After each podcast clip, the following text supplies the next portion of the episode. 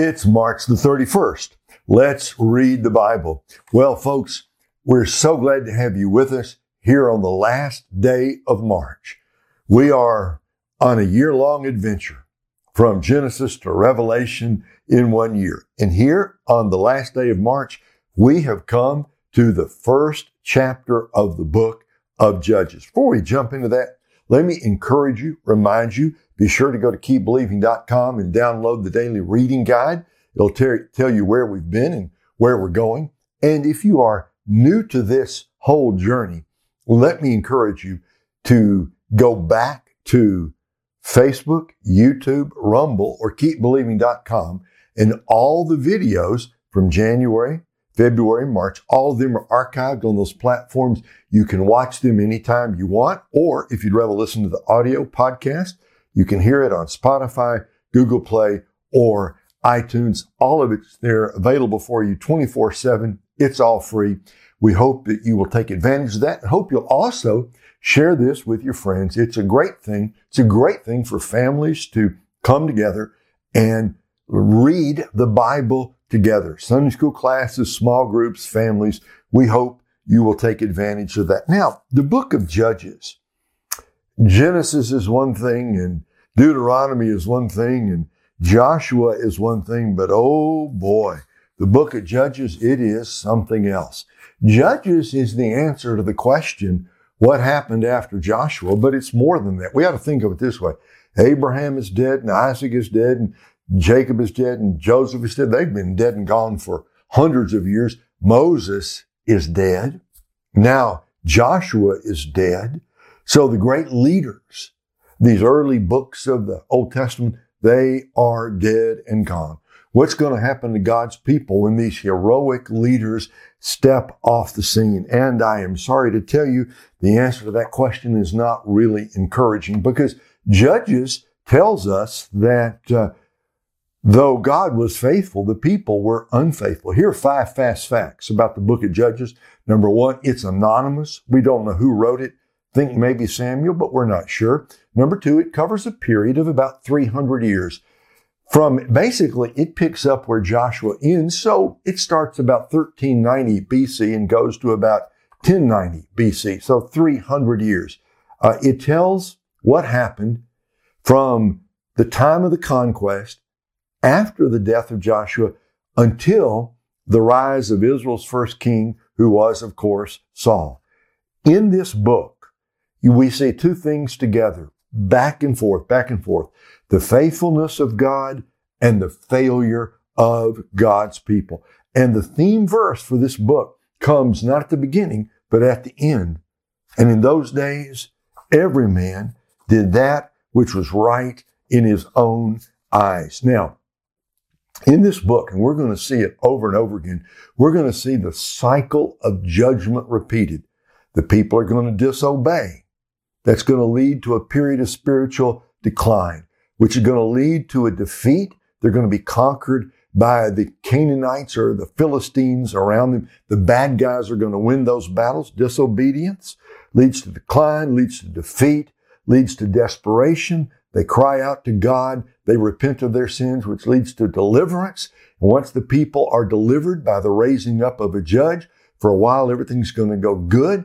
Then when the judge steps off the scene, there's going to be decline again and disobedience. So it's disobedience, decline, defeat, de- desperation, deliverance. It just goes over and over and over again. You, we'll see that as the book, as we roll on through the book. Very simple three part outline the reason for the judges, chapters 1 and 2, the rule of the judges, chapters 3 through 16, the results of the judges, chapters 17 through 21, the reason, the rule, the results from the period of the judges. All right, let's just jump right in.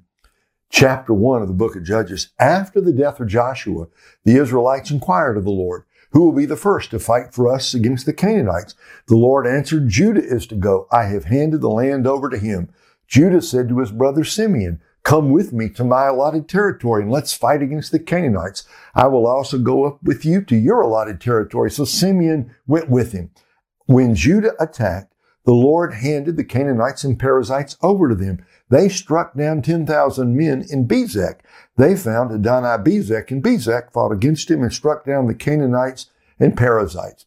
When Adonai Bezek fled, they pursued him, caught, uh, caught him, and cut off his thumbs and big toes. Adonai Bezek said, Seventy kings with their thumbs and big toes cut off used to pick up scraps under my table. God has repaid me for what I have done. They brought him to Jerusalem and he died there. The men of Judah fought against Jerusalem, captured it, put it to the sword, and set the city on fire. Afterward, the men of Judah marched down to fight against the Canaanites who were living in the hill country, the Negev, and the Judean foothills. Judah also marched against the Canaanites who were living in Hebron. Hebron was formerly named Kiriath Arba. They struck down Sheshai, Ahiman, and Talmai. From there they marched against the residents of Debir. Debir was formerly named Kiriath Sefer. Caleb said, Whoever attacks and captures Kiriath Sefer, I will give my daughter Achsah to him as a wife. So Othniel, son of Kenaz, Caleb's younger, youngest brother, captured it and Caleb gave, gave his daughter Achsah to him as his wife. When she arrived, she persuaded Othniel to ask her father for a field. As she got off her donkey, Caleb asked her, What do you want? She answered him, Give me a blessing. Since you have given me land in the Negev, that's the desert, give me springs also. So Caleb gave her both the upper and lower springs. The descendants of the Kenite, Moses' father-in-law, had gone up with the men of Judah from the city of Palms to the wilderness of Judah, which was in the Negev of Arad. They went to live among the people. Judah went with his brother Simeon, struck the Canaanites who were living in Zephath, and completely destroyed the town. So they named the town Hormah. Judah captured Gaza and its territory, Ashkelon and its territory, and Ekron and its territory. The Lord was with Judah and enabled them to take possession of the hill country. But they could not drive out the people who were living in the plain because those people had iron chariots. Judah gave Hebron to Caleb, just as Moses had promised. Then Caleb drove out the three sons of Anak who lived there. At the same time, the Benjaminites did not drive out the Jebusites who were living in Jerusalem. The Jebusites have lived among the Benjamites in Jerusalem to this day. The house of Joseph also attacked Bethel, and the Lord was with him. They sent spies to Bethel. The town was formerly called Luz. The spies saw a man coming out of town and said to him, Please show us how, how to get into the town, and we will show you kindness. When he showed them the way into the town, they put the town to the sword, but released the man and his entire family. Then the man went to the land of the Hittites, built a town, and named it Luz. That is its name still today. At that time, Manasseh failed, failed to take possession of Bethshean and Taanach and the surrounding villages, or the residents of Dor, Ibleam, and Megiddo and their surrounding villages, the Canaanites were determined to stay in this land. When Israel became stronger, they made the Canaanites serve as forced labor, but never drove them out completely. At that time, Ephraim failed to drive out the Canaanites who were living in Gezer, so that the Canaanites have lived among them in Gezer. Zebulun failed to drive out the residents of Kitron or the residents of Nahalal. So the Canaanites lived among them and served as forced labor. Asher failed to drive out the residents of Akko or of Sidon or ah- Ahlab or Achzib or Helba, Aphik or Rehob. The Asherites lived among the Canaanites who were living in the land because they failed to drive them out. Naphtali did not drive out the residents of Beth Shemesh or the residents of Beth Anath. They lived among the Canaanites who were living in the land, but the residents of Beth Shemesh and Beth Anath lived, uh, served as their forced, forced labor. The Amorites forced the Danites into the hill country and did not allow them to go down into the valley. The Amorites were determined to stay in Har Heres, Aijalon, and Sha'albim. When the house of Joseph got the upper hand, the Amorites were made to serve as forced labor. The territory of the Amorites extended from the scorpion's ascent, that is, from Selah upward.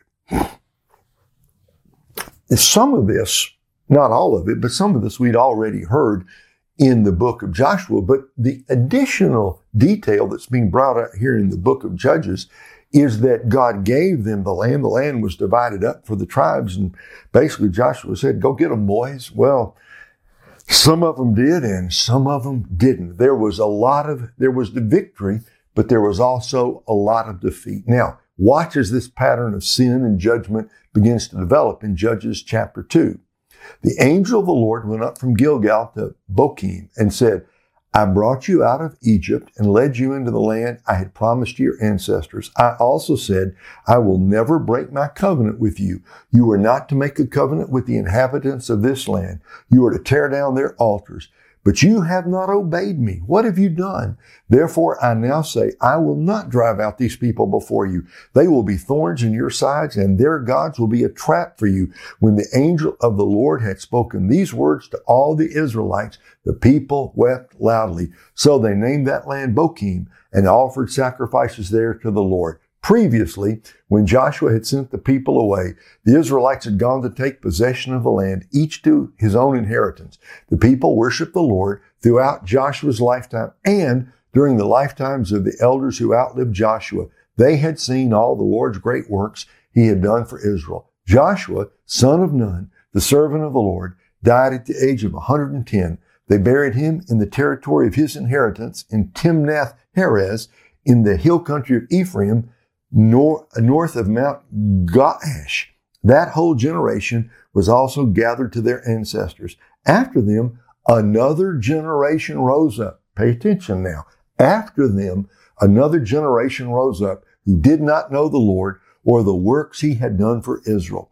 The Israelites did what was evil in the Lord's sight. They worshiped the Baals and abandoned the Lord, the God of their ancestors, who brought them out of Egypt. They followed other gods from the surrounding peoples and bowed down to them. They angered the Lord, for they abandoned him and worshiped Baal and Ashtoreth. The Lord's anger burned against Israel, and he handed them over to marauders who raided them. He sold them to the enemies around them, and they could no longer resist their enemies. Whenever the Israelites went out, the Lord was against them and brought disaster on them just as he had promised and sworn to them. So they suffered greatly. The Lord raised up judges who saved them from the power of their marauders, but they did not listen to their judges. Instead, they prostituted themselves with other gods, bowing down to them. They quickly turned away they quickly turned from the way of their ancestors who had walked in obedience to the Lord's commands. They did not do as their ancestors did. Whenever the Lord raised up a judge for the Israelites, the Lord was with him and saved the people from the power of their enemies while the judge was alive. The Lord was moved to pity whenever they groaned because of those who were oppressing and afflicting them. Whenever the judge died, the Israelites would act even more corruptly than their ancestors, following other gods to serve them in and bow in worship to them. They did not turn from their evil practices or their obstinate ways. The Lord's anger burned against Israel and he declared, because this nation has violated my covenant that I made with their ancestors and disobeyed me, I will no longer drive out before them any of the nations Joshua left when he died. I did this to test Israel and to see whether or not they would keep the Lord's way by walking in it as their ancestors had. The Lord left these nations and did not drive them out immediately. He did not hand them over to Joshua. Wow. That chapter, chapter two is like this whole book. If you want the Reader's Digest version of Judges, read chapter two again. But remember, the cycle of disobedience is cycle of judgment. Disobedience, decline, defeat, desperation, deliverance. Disobedience, decline, defeat, desperation, deliverance. Repeated over and over and over again. The faithfulness of God and the failure of God's people. Chapter three. Now, we're going to get into the rule of the judges. These are the nations the Lord left in order to test all those in Israel who had experienced none of the wars in Canaan. In other words, the next generations come along. This was to teach the future generations of the Israelites how to fight in battle, especially those who had not fought before. These nations included the five rulers of the Philistines and all the Canaanites, the Sidonians, and the Hivites who lived in the Lebanese mountains from Mount Baal Hermon as far as the entrance to Hamath. The Lord left them to test Israel to determine if they would keep the Lord's commands as he had given their ancestors through Moses. But They settled among the Canaanites, Hittites, Amorites, Perizzites, Hivites, and Jebusites. The Israelites took their daughters as wives for themselves and gave their daughters to their sons and worshiped their gods.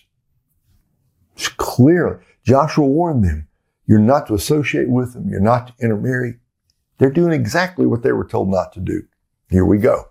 The Israelites, verse 7, did what was evil in the Lord's sight. They forgot the Lord their God and worshiped the Baals and the Asherahs.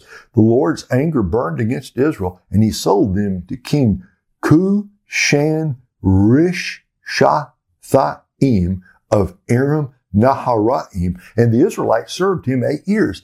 The Israelites cried out to the Lord, so the Lord raised up Othniel, son of Kenaz, Caleb's youngest brother, as a deliverer to save the Israelites. The Spirit of the Lord came on him and he judged Israel. Othniel went out to battle and the Lord handed over King Cushan Rish Othne, Rishathaim of Aram to him so that Othniel overpowered him. Then the land had peace for 40 years and Othniel, son of Kenaz, died. The Israelites again did what was evil in the Lord's sight. He gave King Eglon of Moab power over Israel because they had done what was evil in the Lord's sight. After Eglon convinced the Ammonites and the Amalekites to join forces with him, he attacked and defeated Israel and took possession of the city of palms. The Israelites served King Eglon of Moab 18 years. Then the Israelites cried out to the Lord and he raised up Ehud, son of Gera, a left-handed Benjaminite, as a deliverer for them. The Israelites sent him with the tribute for King Eglon of Moab. Ehud made himself a double-edged sword 18 inches long. He strapped it to his right thigh under his clothes and brought the tribute to King Eglon of Moab, who was an extremely fat man. When Ehud had finished presenting the tribute, he dismissed the people who had carried it. At the carved images near Gilgal, he returned and said, King Eglon, I have a secret message for you. The king said, silence. And all his attendants left him. Then Ehud approached him while he was sitting alone in his upstairs room where it was cool. Ehud said, I have a message from God for you. And the king stood up from his throne. Ehud reached with his left hand, took the sword from his right thigh and plunged it into Eglon's belly. Even the handle went in after the blade, and Eglon's fat closed in over it, so that Ehud did not withdraw the sword from his belly, and the waste came out. Ehud escaped by way of the porch, closing and locking the doors of the upstairs room behind him. Ehud was gone when Eglon's servants came in. They looked and found the doors of the upstairs room locked and thought he was relieving himself in the cool room. The servants waited until they became embarrassed and saw that he'd still not opened the doors of the upstairs room. So they took the key and opened the doors and there was their Lord lying dead on the floor. Ehud escaped while the servants waited, he passed the Jordan near the carved images and reached Seirah. After he arrived, he sounded the ram's horn throughout the hill country of Ephraim. The Israelites came down with him from the hill country and he became their leader. He told them, follow me because the Lord has handed over your enemies, the Moabites, to you. So they followed him captured the fords of the Jordan leading to Moab and did not allow anyone to cross over. At that time, they struck down about 10,000 Moabites, all stout and able-bodied men. Not one of them escaped. Moab became subject to Israel that day, and the land had peace for 80 years. After Ehud, Shamgar, son of Anath, became judge. He also delivered Israel, striking down 600 Philistines with a cattle prod. These are great stories. These are great stories. Ehud,